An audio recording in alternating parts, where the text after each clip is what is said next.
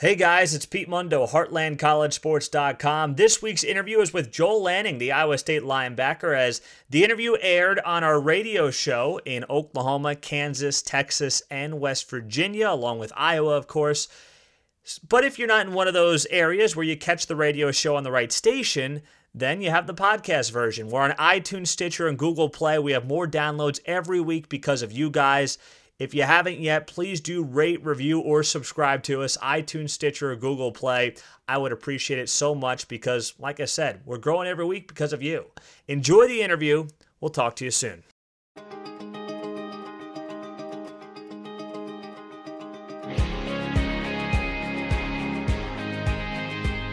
Continuing on Heartland College Sports Weekly, I'm Pete Mundo, and our guest this week is Iowa State linebacker Joel Lanning, giving us a few minutes of his time. Of course, NFL draft around a month away, and he is getting ready for that as we speak. So, Joel, for you, uh, what have the preparations been like here over the past couple of months as you get ready for late April?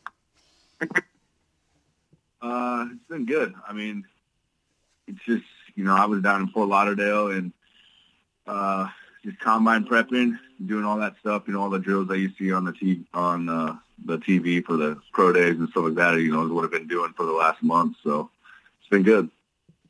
What about in terms of uh, you know what you've heard? I don't know if you look at these mock drafts like the rest of us do, but obviously guys like Mel Kiper, they all think you're going somewhere. So what have you heard from scouts and, and teams on where you might land?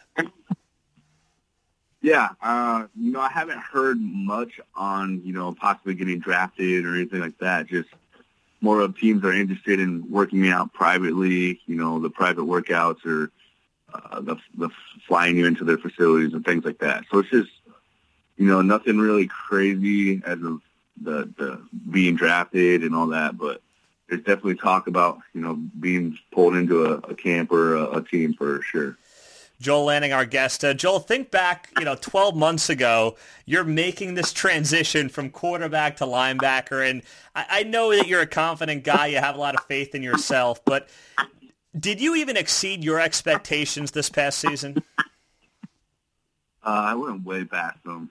I mean, it just you know to see what I to see what I did is just kind of crazy. You know, to to pick up that fast and have success. You know, I can't thank my coaches and my teammates enough for what they did to get me to where I am today. And, you know, Coach Campbell and Coach Veidt for giving me the opportunity to, um, you know, play defense and move to the other side of the ball. So, I mean, yeah, I definitely exceeded my expectations. You know, I really didn't know what I was capable of doing. And, you know, I just had a, I had a great year. Joel, when when you see a lot of guys around the country, you know, especially at the quarterback position because it gets all the attention, they lose out on a starting job, they get replaced, and then before you know it, uh, they're transferring. You didn't do that. Did you ever think about it though? Like, how much did you consider going somewhere else to finish your career as a quarterback? Yeah, um, I never never thought about transferring. Uh, you know, I was more of the I just would rather be done. You know, I graduated last spring. You know, I was going to be done with with pretty much everything if I wanted to be, get a degree and all that. And you know, I even I sat down with Coach Campbell and pretty much told him where I was at. Um, I didn't want to come back for my senior year to stand on the sidelines or possibly play, you know, five snaps a game or something like that. You know, I wanted significant time playing and you know, the opportunity arose and they, they let me try it out and never looked back. That's a, just amazing. Joel Lanning, our guest, former Iowa State uh, linebacker, giving us a few minutes on that topic, Joel. When you think back to it and, and how you progressed as the season went on, uh, was there a moment, whether it was early in the season, midway through the season, where you said, geez, I mean, I can potentially make a career out of playing linebacker? um, I didn't ha- I didn't really you know, realize what I was doing until, you know, halfway through, like like you said. I mean, pretty much after, so we played three games, and then we had a bye week, mm. and then we started the rest of the season. And pretty much when I hit that bye week was when I felt like really comfortable with myself, and things started slowing down, and I just started playing ball. Mm. And you know that that that was huge for me, and you know I just kind of realized. Uh, after the Oklahoma game, you know, was when things kind of blew up for me. And, you know, I had some people messaging me uh, through like social media and things like that about uh, agencies and all that stuff is when I kind of realized, okay, I got a chance at this, you know, so just got to keep keep playing ball. Well, it's funny that Oklahoma game, of course, you know, that wasn't just big for you personally blowing up, but you think about, let's be honest, the uh, entire team and the program blowing up after that, and then you throw in the TCU win. That month, when you look back on that month of October, how crazy was that? Not just for the team, but on campus and everything that was involved with that. um, unreal honestly. You know, started with the big win, and then we just kind of went on a roll and finished the month of October, you know, without a loss. And you know that was huge for our our uh, team, and you know we made great strides. But you know, started with uh, the Oklahoma game, which was huge. You know, built all the hype up to the TCU game, and that was probably one of the biggest biggest games that Jack Trice in in the past few years. You know, and uh, that game being homecoming as well just made it even more. Mm-hmm uh, bigger of a game, and you know, it was just it was a great time. And, and the month of October was crazy around here. Joel, what about in terms of if you were to look at those two games, Oklahoma or TCU? Obviously, OU's on the road, but it's uh, more of a blue blood program. TCU's at home; it's homecoming weekend. Which was the more? Which when did you enjoy more? Uh, you know, that's one. That's a question you get a lot. Um, honestly, the Oklahoma win was was uh, a great win and and all that, just because it was down there and they were top top five team, you know. But the win against TCU was another good one because it was at home and you know the, the crowd stormed the field, you know, and it was mm-hmm. just awesome to experience that at least one time with all the the craziness that happens there. So I would have to say the TCU game. Joel Lanning, our guest here on Heartland College Sports Weekly. I'm Pete Mundo. Joel, when, when you guys made the switch to Kyle Kemp, I mean, nobody knew who Kyle Kemp was outside of maybe some people in Ames, Iowa in the program, let's be honest. Did you see this coming from Kyle Kemp and this kind of success? Uh, not really. I mean, honestly, it's one of those things, you know, we had all our all of our money put on Jacob Park, you know, to, to come through. And, you know, he had some uh, things going on with his wife and needed to fix that. So he had to take a, take a leave of absence or whatever. And, you know, Coach Campbell trusted him and stepped up and, you know, did, did his thing. And, you know, Kyle is, you never would have thought that, but at the same time you, you would because Kyle just came there and just worked every single day, didn't complain about things. You know, he just wanted a chance at starting and all that. And, you know, finally his opportunity arose, and he just made the best opportunity, uh, the best of it every single time. Let's fast forward to that bowl game, that that great Memphis bowl game. I mean, you know, you guys were just so emotional after that one, understandably so. Uh, the, the final moments of that game, the emotion afterwards. You know, now that you look at, back on it three months later, how do you describe uh, th- those emotions after that game?